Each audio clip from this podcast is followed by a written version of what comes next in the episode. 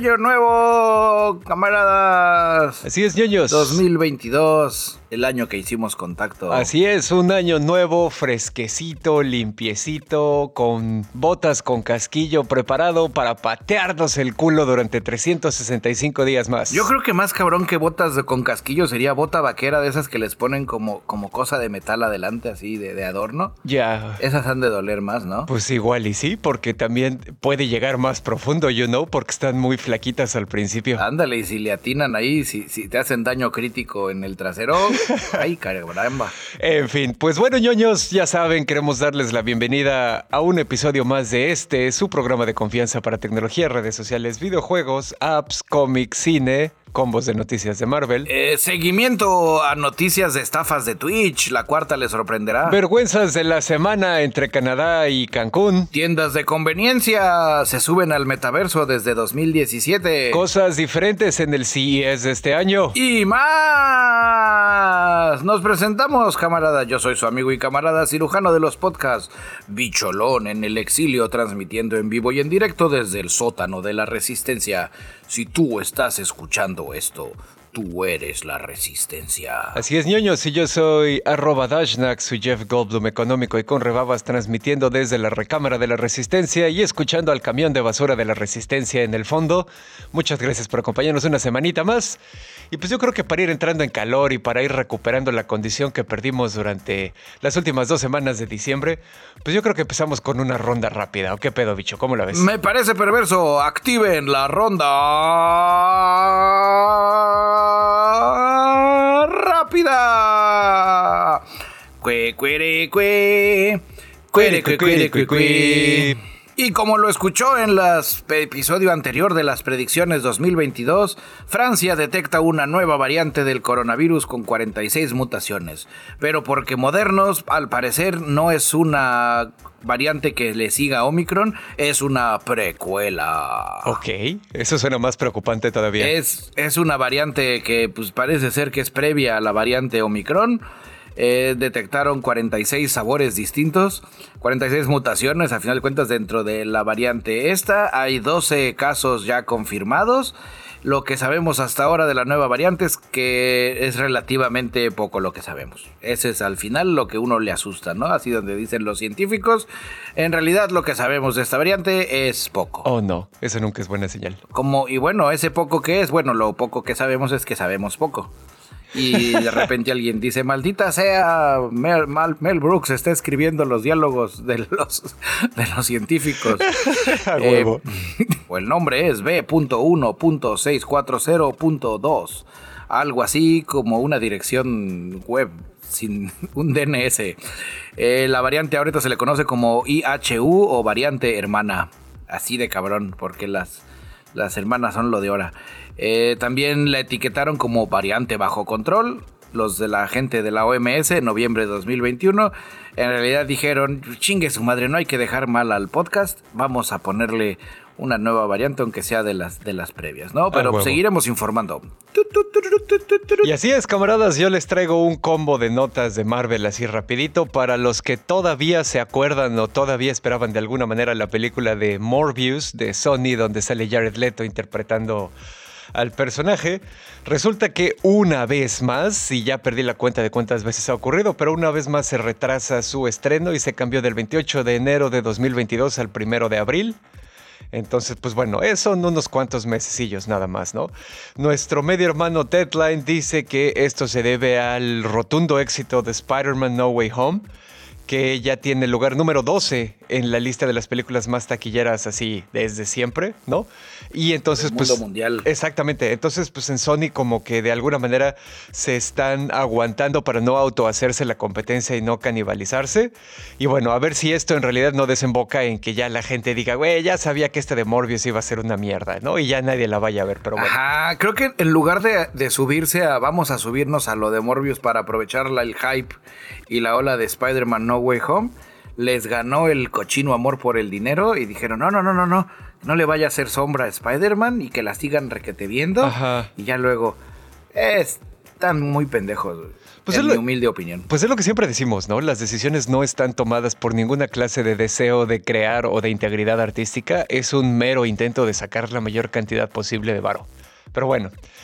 La segunda nota que les traigo rápidamente es que aparentemente, y muy a pesar de directores que han criticado duramente el universo Marvel, parece que el MCU es, fue la salvación del cine gabacho durante todo 2021, según nuestro medio hermano The Rap.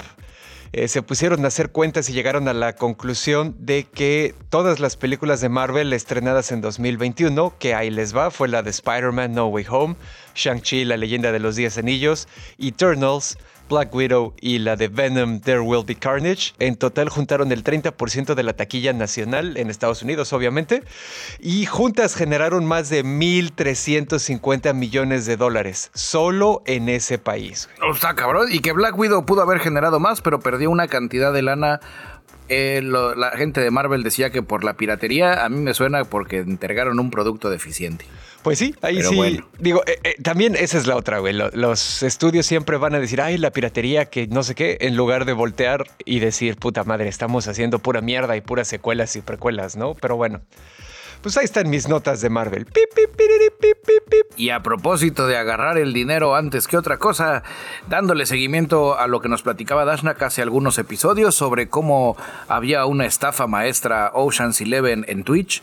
Eh, ya hay detenidos. Ya arrestaron a 40 personas acusadas de lavar oh. dinero a través de Twitch. Martes 4 de enero, la policía turca en 11 provincias diferentes del país detuvieron a 40 sospechosos por una presunta estafa de lavado de dinero perpetuada utilizando la plataforma de transmisión o streaming Twitch. Según la agencia hermana de noticias de Mirroren, que es como de Alemania, de Mirroren, de de Mir o de Mir de Miroren. Voy a dejar todos estos intentos. Están bien chidos. Bueno, según la agencia de noticias este de de, de, de, vale verga, ya me distrajiste. Según nuestra agencia de noticias hermana de Miror de los sospechosos están acusados de usar tarjetas de crédito robadas para comprar bits, que son esencialmente la moneda virtual, bla, bla, bla. Hacían todo su desmadre y pues ya les cayó la volada. Eh, los arrestos fueron resultado de una investigación de fraude realizada por la Fiscalía Principal de Turquía. Y pues ya tienen a los 40 sospechosos y ahí están, ¿no? Órale. El Daily Sabah, otro de nuestros medios hermanos, está preparando un reportaje así chingón que empezó en noviembre con el hilo titulado Thief Co-Streamers en un conocido foro turco. Y bueno, el chiste es de que pues ya, ya empezaron a caer los sospechosos, así se hace el seguimiento a las notas chingada madre. Efectivamente, Pulitzer para el ñoño cast. Y bueno, camaradas, pues como seguramente recordarán, a principios de todos los años se hace el eh, festival, eh, slash conferencia, slash convención, slash lo que sea, el CES, que es el Consumer Electronic Show, y que pues presenta más que productos que ya van a salir al mercado de repente, también así como que pruebas de concepto, prototipos, cosas que incluso nunca vuelven a ver la luz, pero pues que no deja de estar divertido, ¿no? una de ellas y que me pareció lo suficientemente interesante como para compartirla con ustedes, queridos ñoño escuchas, es un vehículo que presentó la BMW y que se llama EX Flow, o bueno, en inglés sería iX Flow, eh, que básicamente cambia de color. Ay, nanita, eso está chingón, güey. Es como, pero ¿cómo cambia? ¿Así que le echas agua o aire caliente? Ah, ahí te va, ahí te va. No es como... no es como los pepsilindros de los Tiny Toons que teníamos cuando estábamos morros, güey. Yo, yo siempre pensé que algún día iban a hacer un coche con pintura de esas de Hot Wheels que cambiaban con agua. Oh, pues ya estamos cerca, güey. Todavía no estamos ahí. Y este coche es definitivamente solo una prueba de concepto experimental. Pero de que lo hace, lo hace, güey. Es un coche que en lugar de estar cubierto por pintura, básicamente está cubierto por una forma de papel electrónico. Lo mismo que los Kindles, el e-ink, que ya saben que puede ser blanco o negro y apenas están experimentando con las eh, e-inks de colores, pues esta madre se alió con los güeyes que crearon e-ink y eh, básicamente el, coche está cubierto con una capa de esa madre. Obviamente, eso significa que por el momento las únicas opciones que hay es blanco o negro con varias tonalidades de grises entre ellos, ¿no? Sin embargo, pues bueno, el chiste es que pues esta madre podría cambiar a más colores, pero pues ahorita no, ¿no? Igual que las pantallas de e-ink no usa energía una vez que cambia de estado, entonces lo cambias a blanco y ya. Sea, así se queda hasta que le mandas energía para cambiarlo a otro color. Vaya, vaya, qué pinche fino me saliste. Perdón, no me pude resistir. Eh, en los videos que vemos ahorita del, coche, pues se ve así como que todo el coche cambia de un color a otro, ¿no? Sin embargo, no debería ser técnicamente difícil hacer el equivalente como de, ya sabes, calcomanías, pero en e-ink para que puedas ponerle diseños a tu coche o seguramente alguien va a empezar a poner anuncios o cosas así, ¿no? Y bueno, finalmente BMW también dice que eh, la idea de tener un coche que cambie de color no es únicamente estética, también sugiere que en los días calurosos puedes poner tu coche en un color más claro, ¿no? Y en los días fríos puedes cambiar tu coche pues a un color oscuro para reducir la cantidad de energía que el sistema eléctrico del vehículo necesita y consume, ¿no? Y, y sea más bien como una onda pues así como que más naturalona. Entonces, pues bueno, cuando, para cuando estén escuchando esto, camaradas, yo creo que ya les voy a haber compartido el video ahí en el canal de Telegram de la Resistencia. Pero pues sí, está, se ve, se ve interesantón. Ya, ya era evidente que en algún momento iba a ocurrir. Qué interesante que ya se aventaron. Bueno, y a propósito de, de autos concepto y de yo también quiero entrarle a los autos conceptos, la gente de Sony dijo, ah, chingados, yo también quiero jugar a los coches. Este, tráiganme 25 PlayStations, pónganle unas llantas y presentémonos en la CES con un auto conceptual eléctrico también. Eh, pues Sony ya trajo su auto conceptual eléctrico, su prototipo SUV Vision E02. ñoño Top Gear presenta. El encargado de la presentación fue Kenshiro Yoshida, quien mostró al mundo un prototipo del SUV de 7 plazas eh, hay, hay muchas cosas que pensar así de cómo ya, sí, ¿qué lo van a hacer? Eh, pues ellos están todavía ni siquiera en la onda de vamos a sacar el coche, están denominando a la, a la rama de la empresa que se va a encargar de ese pedo, Sony Mobility. Y están ahorita en la fase que es investigar si se puede ingresar al mercado cada vez más concurrido de vehículos eléctricos a través de Sony Mobility. Si todo sale chingón, el plan es que va a ser en esta primavera, ya van a entrar así mamalón. Ya les compartiré el video del, vehículo ahí en el canal del Telegram de la Resistencia, luchando contra el algoritmo opresor. Eh, tiene el coche este, pues obviamente tiene su conducción autónoma, así sensual. Eh, hicieron una prueba de conducción remota a través de una conexión 5G que une Tokio a Alemania en tiempo real, así mamalón. Eh, tiene 33 sensores. No, miento tenía, empezó, las primeras pruebas tenía 33 sensores, pero dijeron necesitamos más sensores. Ya tiene 40, güey. Eh, según explicó Kenshiro Yoshida, dijo, estamos explorando un lanzamiento comercial de vehículo eléctrico de Sony y dicha exploración descubrirá cómo una empresa de entretenimiento creativo puede redefinir la movilidad. Este, sí, está cabrón. Este, no, no, nadie lo vio venir. Fue así como, ¿qué vergas, güey? ¿Cómo que Sony va a hacer coches? Bueno, pues sí, son eléctricos, ya tienen el know-how y pues ahí lo van a hacer. Eh, de las cosas interesantes es la batería, su rango de conducción, las capacidades de carga y eso. Cuando digo interesantes es porque no las han hecho públicas, pero ya dijeron, no, no, no, están muy cabronas. Es, oh, batería, batería chingona, batería.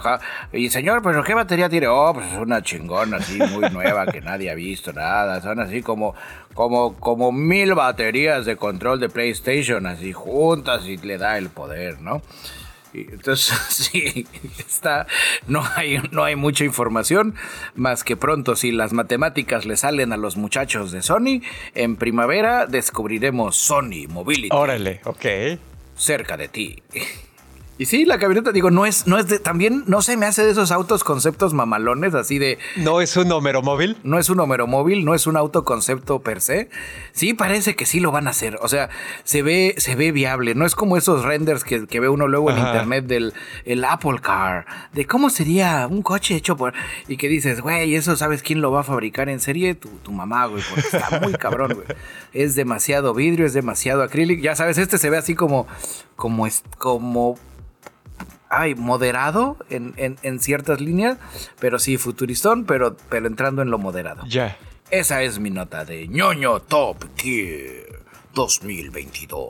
Pues así es, camaradas. Y en vista de que hace bastante no les traemos una nueva vergüenza de la semana. Uy, desde el año pasado. exactamente. Resulta que mi papá me mandó una que sí está bastante interesante. Resulta que el primer ministro canadiense, Justin Trudeau, eh, pues. Oh, no, el Peña del Norte. Exactamente. Eh, no hizo ninguna pendejada él ahorita, pero sí arremetió el miércoles, o sea, unos dos días antes de que usted esté escuchando esto, si es que lo escucha a la par. Eh, resulta que hay un, había un vuelo de una aerolínea que se llama Sunwing Airlines que iba de Montreal específicamente a Cancún, acá en México, donde su servidor, el Jeff Goldblum, económico con Rebabas, reside y que había una fiesta, güey. Había, o sea, era un pinche avión donde se veía los pasajeros sin máscaras, pegados cantando, fumando, pasándose una botella de vodka, este, bailando. No, o sea, ya sabes, así, ya, pachanga estilo Spring Break. Ajá, voladora. Exactamente.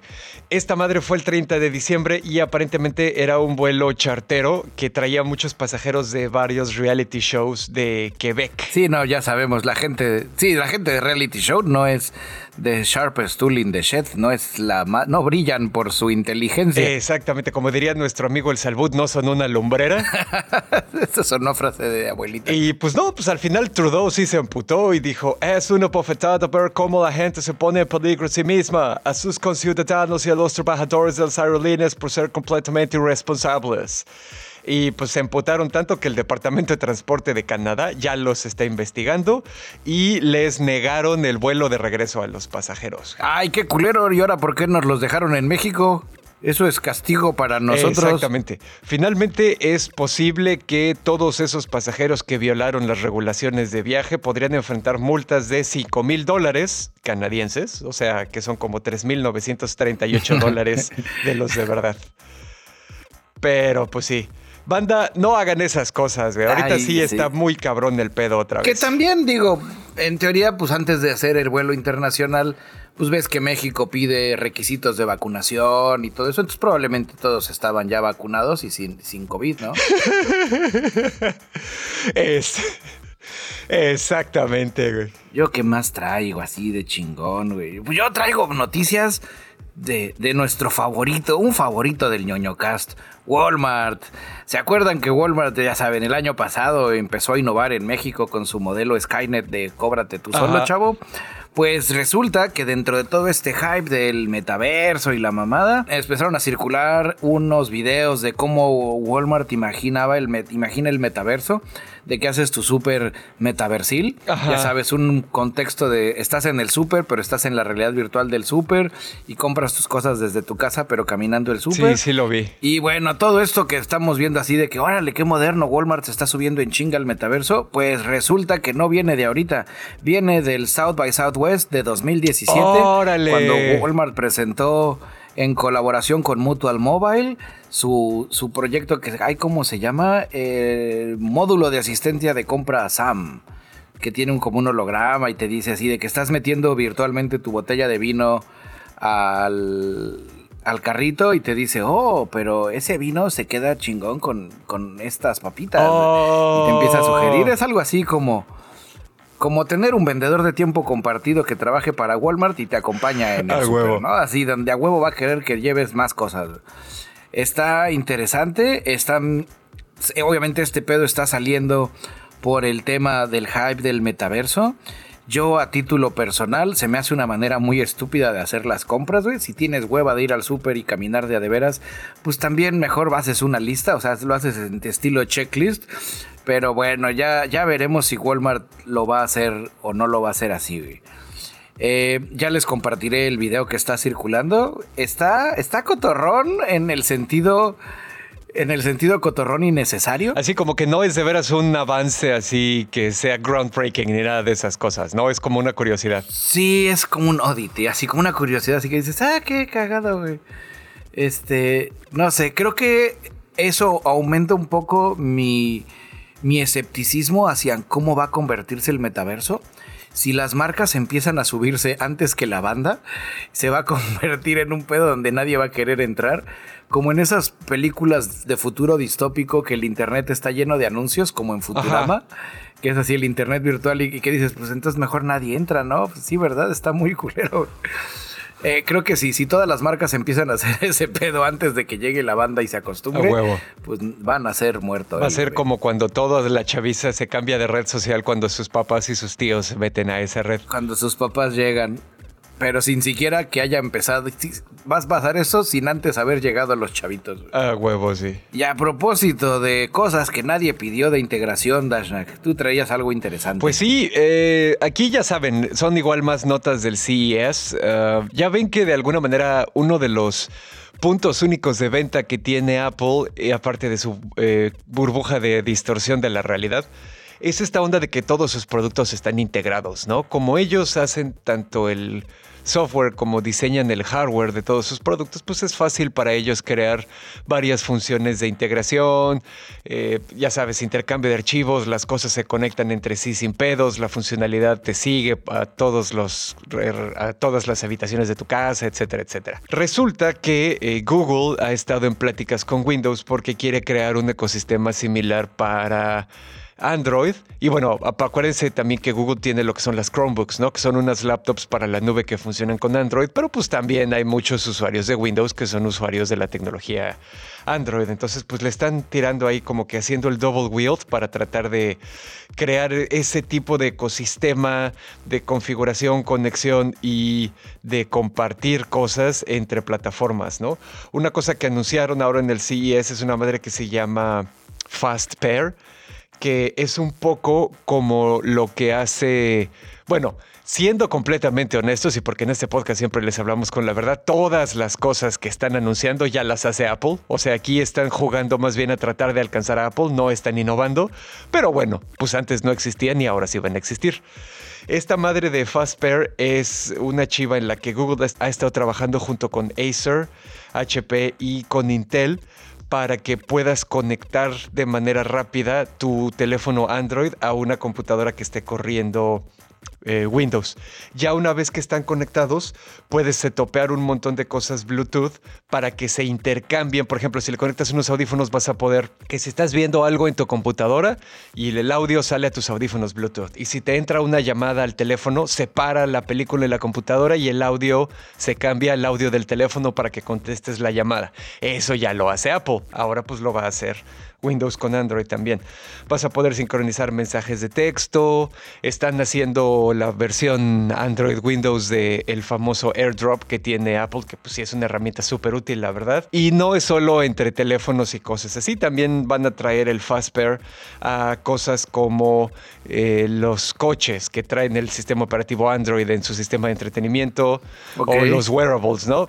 El, el Android, el auto Android, ¿no? Audio, audio algo así se llama. O ya sabes, cosas como smartwatches, eh, televisiones, eh, bocinas inteligentes, eh, los Fitbits, por ejemplo, y así un montón de cosas. Entonces, pues como que sí están, están tratando de hacer todo eso.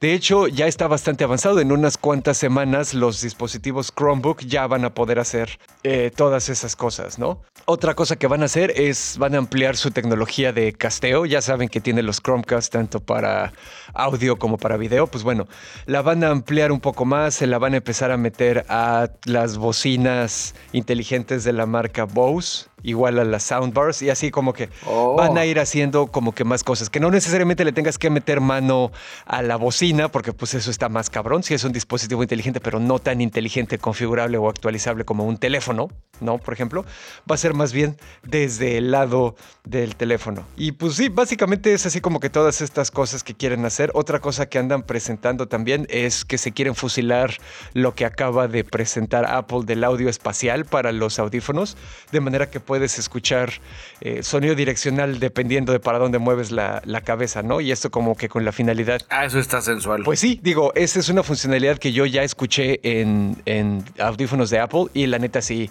estaría chido tenerla en, algo de Android. Y esa funcionalidad, te digo, va, va jugando un poquito con el tema de, de realidad aumentada o de realidad virtual. Sí que en realidad es para lo que serviría el, el, audio espacial. Efectivamente. Y también otra cosa a la que le están tirando mucho es hacer, ayudar a crear como este pedo de, ya ves de película futurista, cómo todo está conectado con todo y le puedes decir a tu teléfono que prenda el coche o cosas así. Que bueno, eso ya, ya lo hacen también muchas marcas de coches y lo han hecho durante varios años, pero esto es un intento de estandarizar todas esas cosas para que estén disponibles un poco más para los muggles de a pie, ¿no? Entonces ya van a poder... Y también para poderse colar al juego, porque lo hacen más atractivo para las empresas de coches el tener, en vez de tener un equipo de desarrollo que haga todo el desvergue, Exacto. pues dices, háblale a estos güeyes, total, es medianamente universal, jala con todos, güey ellos ya resolvieron el pedo, pues win-win. Exactamente. Y pues sí, digo, ahí anunciaron varias cosillas. Estas fueron como que las que vi más importantes de este rubro.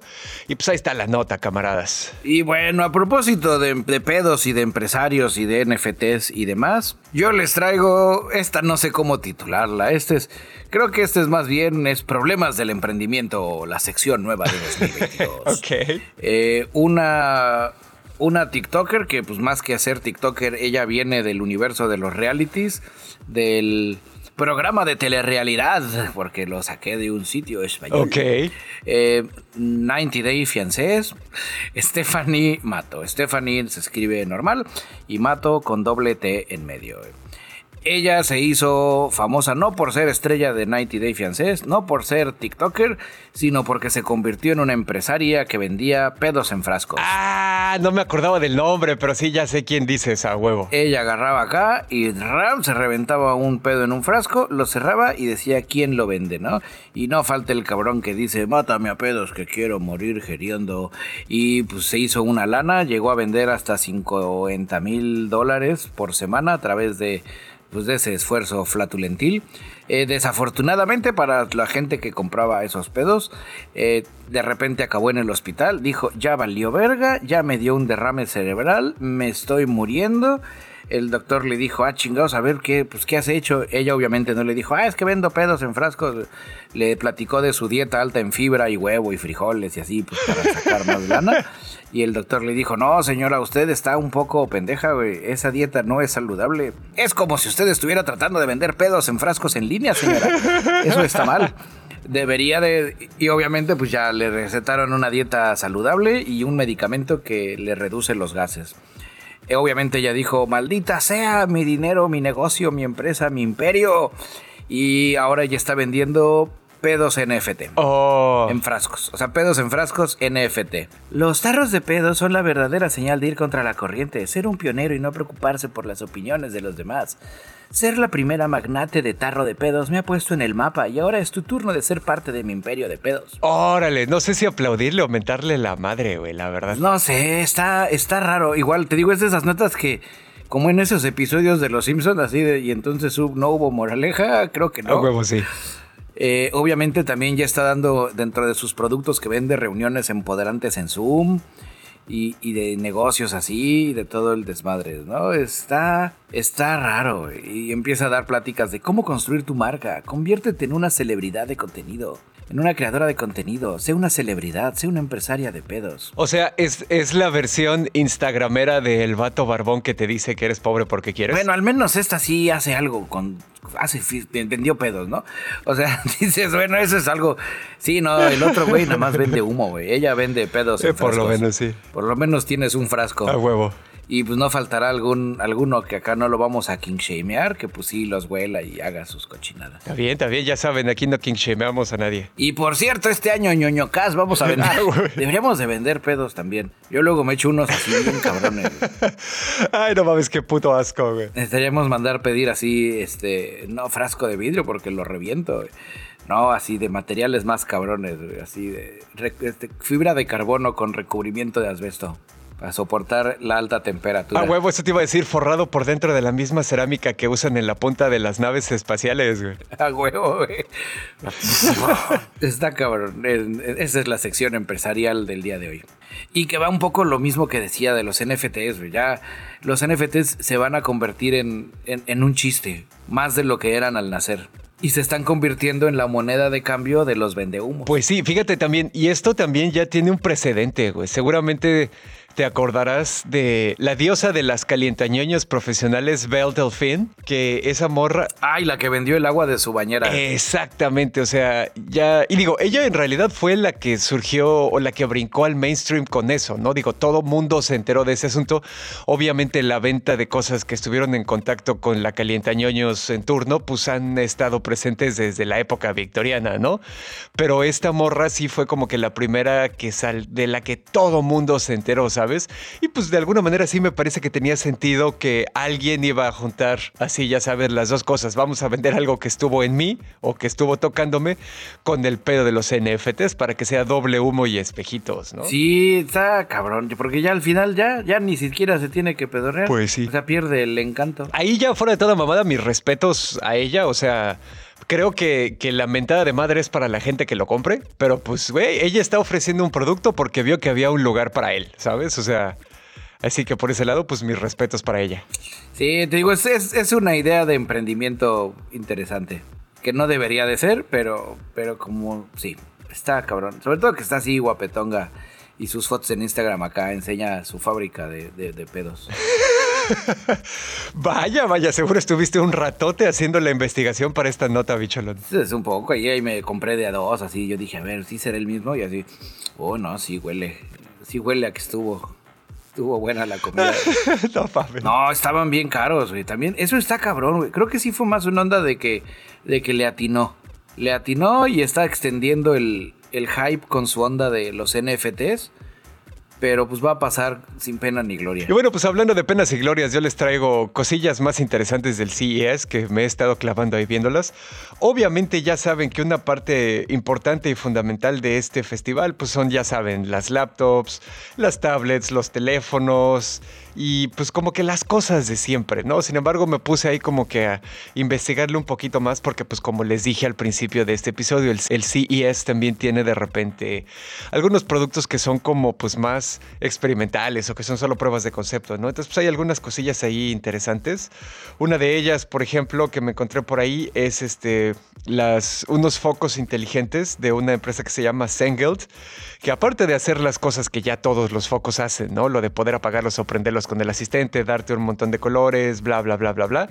Resulta que este foco rastrea tus patrones de sueño sin necesidad de conectarse con un smartwatch. Oh, te, te, acecha. Escucha tus ronquidos. Sí, este pinche foco es más inteligente y creepy que tuvo que yo juntos. Le agregaron radar, güey. Oh, no. Al pinche foco para estar midiendo datos biométricos como la frecuencia cardíaca, la temperatura corporal y algunos otros signos vitales, güey.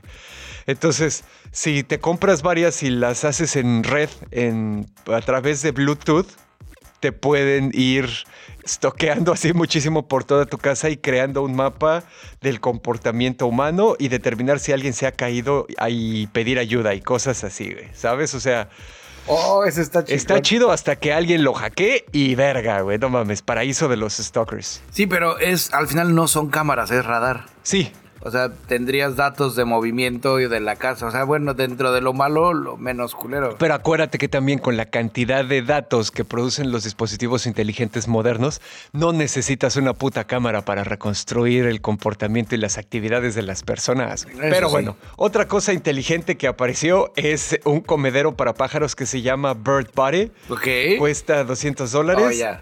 y ya, me, ya te iba a decirlo. No sé qué sea, pero lo quiero, pero pero no, 200 dólares cancela. ¿Sabes cuántos pedos puedo comprar con 200 dólares? Eh, creo que dos. Fíjate, eh, obviamente es un pinche comedero para pájaros normal, pero tiene cámara, así una cámara chingona, güey, y tiene wifi y aparte tiene inteligencia artificial para decirte qué tipos de aves estás viendo. Te hace un álbum, te captura fotos y videos y los manda a tus dispositivos y te hace collages y cosas así como Google Photos para que se los puedas mandar a la gente. Ay, eso está chingón, güey. Ya retiro lo dicho, sí.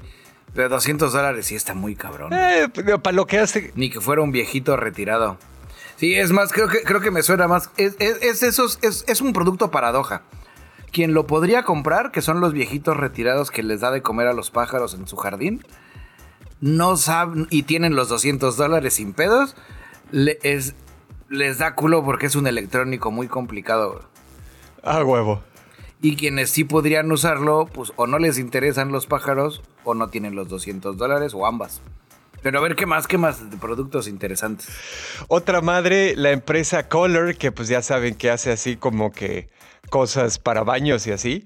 Resulta que acaba de sacar una tecnología que se llama Perfect Feel Smart Bathing que va a permitir a todos los usuarios preestablecer las preferencias, o sea, no solo de ellos, sino como de todos los miembros del hogar, para la temperatura del agua y los niveles de agua en la bañera. y poder bañarse con un comando de voz. Eso está sensual, güey.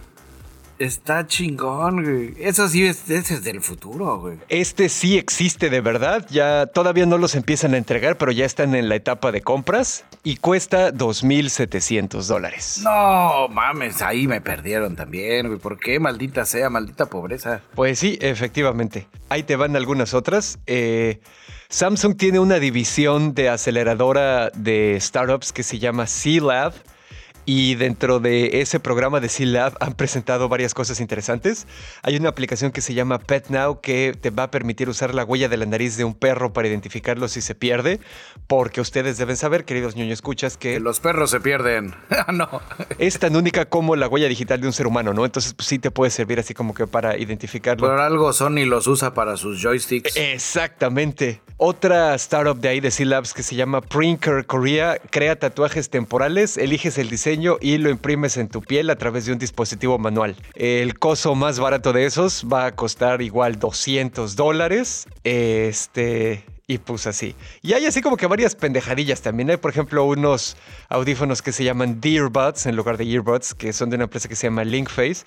Que son audífonos Bluetooth normales, pero que monitorean la humedad adentro del oído para evitar el crecimiento excesivo de bacterias. Oh. Entonces, pues bueno, así como que chingo de cosas, ¿no? John Deere va a sacar un tractor autónomo.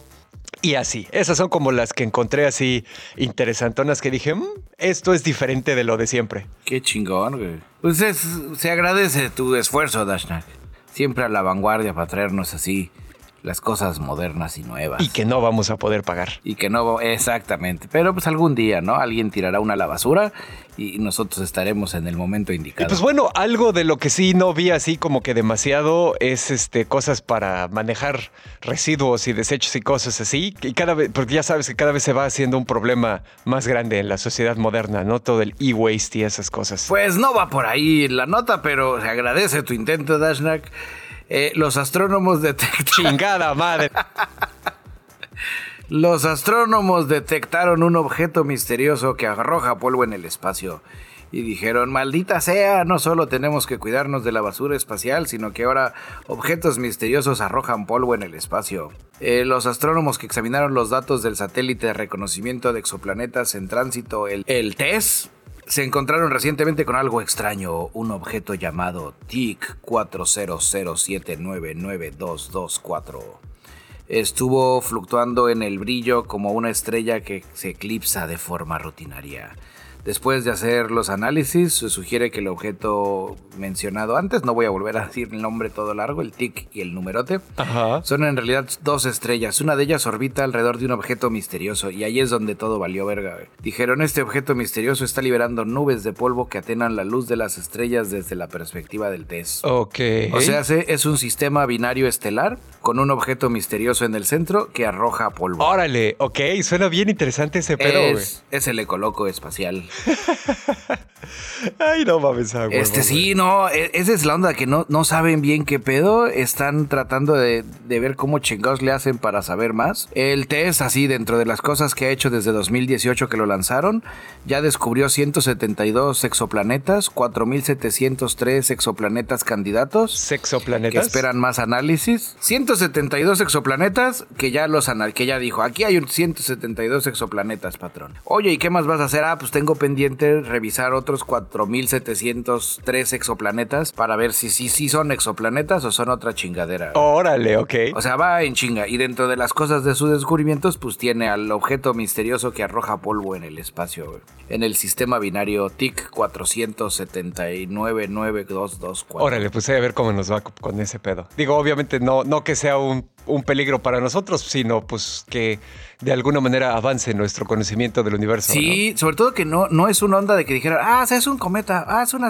es un pedo como nuevo. Así que dicen, ah, chingos, no sabemos si son las condiciones de sistema, sistema binario con dos soles que estén creando ese pedo, o si el objeto lo hacía así ya desde antes o, si, o si ya se descompuso esta chingadera. Mm, ya, ok. O sea, todavía, todavía hay más de dónde salir. Digo, no dudaría que mucha banda esté diciendo son los aliens. Yo con las misma con la misma certeza y con la misma con la misma seguridad yo puedo afirmar que es el ecoloco de burbujas. y pues todo queda igual. Se va se va a poner se va a poner interesante. Sobre todo por también los tamaños, ¿no? No es así un pedo de que, ay, es una madrecita. No, es un pedo grande que echa un putero de polvo. Órale. No, pues sí. A lo mejor es una esfera de Dyson o algo así. Ándale, sí, pueden ser. O una fábrica gigante. A lo mejor es el Galactus de la segunda película de Cuatro Fantásticos que estuvo malísima. Echando pedos en frascos gigantes. Ah, huevo, sí. Para venderlos. Pues bueno, vámonos a lo que viene, ¿no? A lo chingón traemos ahora sí un, dos, dos semanas que no hemos dado recomendación. Traemos mega super recomendaciones para que se sienten y, las vean. Y las oigan o las prueben o las huelan. Ay, ay, ay, ok, bueno. Eh, las que yo traigo para recomendar creo que solo se ven porque son películas. Es un trío de películas que sí recomendaría que se vieran juntas. Digo, a lo mejor no necesariamente el mismo día, pero que sí se vean como hacer la tarea. La primera de ellas es una que acaba de salir en Netflix que se llama Don't Look Up y que sigue la tradición de varias películas de revelar de alguna manera la paradoja y la insensatez de la sociedad de consumo moderna. Obviamente no se las voy a spoiler, ahí véanla. Esta película es una sátira mucho menos fina, mucho más directa, creo yo. O sea, eh, en lugar de hacerlo así como que ya saben, en letra cursiva y con una pluma fuente y así bien mamón, nada, güey. Es un pinche letrero neón así con letras de 4 metros de alto. ¿no? Creo que no es sutil, pero sí es efectiva. la otra que quiero recomendar es un clásico que muchos de ustedes seguramente ya han visto, que se llama Idiocracy. Esa sí no sé dónde la van a encontrar, así que pues ahí escárbenle, usen sus poderes de eh, ñoño pirata o rentenla en el blockbuster con su máquina del tiempo, lo que sea, pero bueno. creo que en Google Play te la rentan. Ándale, buena idea. Guiño, guiño. Esta de Idiocracy es la más viejona de las tres. Eh, sí debo también hacer la precisión de que tiene uno que otro chiste que a lo mejor no envejeció tan bien con las nuevas épocas. Pero pues en general es una obra que también sí, sí merece la pena ver. Esta es más como comedia pura, creo yo. Eh, y la tercera que recomendaría, que de este trío sigue siendo mi favorita, es una que se llama God Bless America. Igual ahí en Google la pueden rentar, guiño, guiño. Este, esta no es tanto ni siquiera sátira, esta creo que es más bien como un pedo pues más dramático, más descarnado, más, más documental y que se centra específicamente en la cultura mediática gabacha, que pues como ya les he dicho en repetidas ocasiones, acaba siendo exportada al resto del mundo. Eh, y también, también muy buena. Entre las tres creo que se hace una reflexión bastante interesante de cómo es que la humanidad está ahorita en el hoyo en el que estamos metidos y por qué ha sido tan difícil salir de él, ¿no? Y pues sí, definitivamente esa es mi recomendación. Ahí échenselas. Si no me van a hacer caso de ponerse a buscar todas, por lo menos vean la de Don't Look Up, que está ahorita ya disponible en Netflix y que está muy buena. Sí le pondría algunos peros, creo que digo, independientemente de las increíbles interpretaciones de los protagonistas, sí creo que la manera en la que de repente sale el papel de Jennifer Lawrence le hace un um, o le pone el pie, le hace una falta de servicio a lo mejor a el movimiento feminista. Pero bueno, creo que es así como que ligero. No, no siento que arruine la película. Sí, no, es, creo que es, lo que te comentaba antes de que platicáramos. Eh, antes de que digas, eh, tengo la crítica de esa película, cortesía de Neil deGrasse Tyson, donde dice: Finalmente vi en Netflix Don't Look Up una, una historia de ficción sobre una nación distraída por la cultura pop, dividida por demás detalles mientras es advertida por los científicos. Eh, si sé algo de ciclos de televisión, talk shows y social media y políticas, esa película debería de ser considerada más bien un documental. Pues sí, de acuerdo. Y sí, el, tema que a mí me desenfadó un poco, así que es así donde dices, ay, no sean culeros, güey. Eh, por, con tal de, de, plantear la historia y de narrarla de esa manera como la querían hacer, así como caricaturizó a los elementos de la por parte de la política y de los medios, también caricaturizó demasiado a la parte científica. Ya sabes, el personaje de DiCaprio con demasiadas manías que lo harían socialmente incompetente. En el caso de Jennifer, de Jennifer Lawrence, le incrementaron así como en Westworld que tienes la tablet y le subes las cosas, le aumentaron así más 10 de histeria femenina, si es que fuera un doctor de los años 20. Exacto. Esa mujer lo que tiene es histeria femenina. Y, el personaje dices, güey, pues no lo, no lo pongas así, pues es inteligente, pues sí es, es ácida, güey. O sea, y dentro de su misma inteligencia y dentro de su misma acidez, ellos mismos como doctores científicos del espacio dirían, yo no tengo que ser el güey que salga en la tele, güey. Tenemos a este compa, a no sé, a Kumar, nuestro becario, güey, que es muy chingón echando el coto, güey. Vas, Kumar, tú explícales, güey. Porque yo voy a hablar de cuasares y voy a hablar de física avanzada y la voy a cagar, güey. Que creo que eso sí fue un poco deliberado también para mostrar la manera en la que eh, la sociedad tiene un problema en el que los creadores de conocimiento científico en nuestras sociedades no son necesariamente las mejores personas para comunicar y ese no conocimiento. ¿no? Está mal eso, pero el que los hayan caricaturizado tan así, se me hizo así donde dices, güey, no todos los... hicieron, hicieron una partición, es una falsa dicotomía. Ya, a la verga, comienzan las palabras rimbombantes. Ok. Es una falsa dicotomía porque tanto la gente de arriba no es tan pendeja como nosotros nos gustaría que fueran, como los científicos no son tan incompetentes socialmente como nos los plantean, Como si fueran este blanco y negro, ya sabes, así de, oh no, qué extraño, ¿qué pasará? El político es estereotipo compartiendo un apartamento en Nueva York con un científico estereotipo, güey pues sería normal, güey. Todos somos humanos. Eh, dentro de las cosas interesantes es el personaje, spoiler, que es un híbrido entre Bill Gates, Elon Musk y Steve Jobs. Ah, está poca madre. Ese se me hizo poca madre, pero al mismo tiempo también es demasiado caricaturizado. Fíjate, ahí sí me parece importante recalcar, y esto es una conversación que estaba teniendo, creo que en Twitter, no me acuerdo, es importante saber ver sátira. ¿No? O sea, así como la gente que le gusta, por ejemplo, el jazz, ¿no? Y puta, para escuchar jazz tienes que saber escuchar jazz, ¿no? O la gente que le gusta, ¿qué te gusta? Escalar, güey. Para escalar tienes que saber escalar, güey. No te avientas así a lo pendejo, güey. Es importante. Sí, no, ver sátira, eh, hay, hay, un. Eh, sabes cuándo sí, cuándo no. El, el, tema es que no fue una sátira, no sé cómo explicarlo. Pero es a lo que voy. O sea, no fue una sátira sutil, no fue una sátira fina, fue una sátira grandota, fue utilizar un cañón para matar una mosca, güey, pero no deja de ser sátira. Y me queda a mí en cierto punto hasta claro que los creadores de la película decidieron hacerlo así de grande para poder hacer después el metachiste de decir, miren lo claro que hicimos esta comparación, esta sátira, esta metáfora, y aún así la gente no la entendió, ¿sabes? Sí, yo cuando la empecé a ver lo mismo, decía, esta es la precuela de Idiocracy. A huevo, güey. Donde dices, ok, esta puede ser un, un, qué pasa. Pero también llega un punto donde los, los errores, eso es lo que... O sea, entiendo la parte de la sátira, pero los defectos que traen los personajes, los buenos por ponerle un nombre, güey.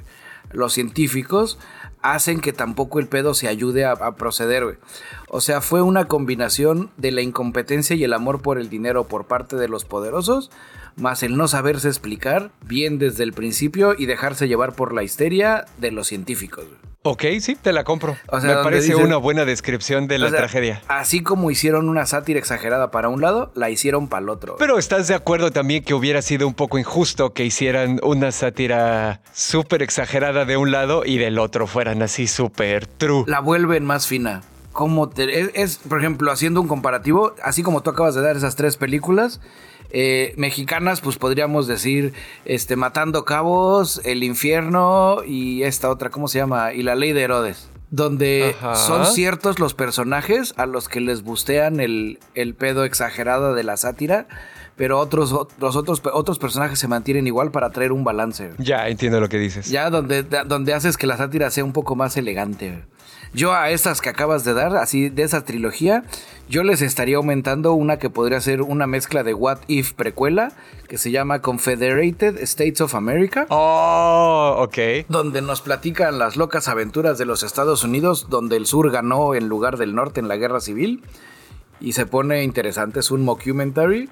Está, está bastante, bastante sensual, ya es viejo, lo encuentras en YouTube. Si tienen oportunidad de verlo, está sensual. Y dentro de ese mismo combo de qué otra podría entrar, es la recomendación que les traigo yo el día de hoy.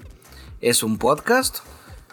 Déjame, voy por mi acordeón. Es Town, lo producen Serial y This American Life. Es un formato, ¿cómo decirlo?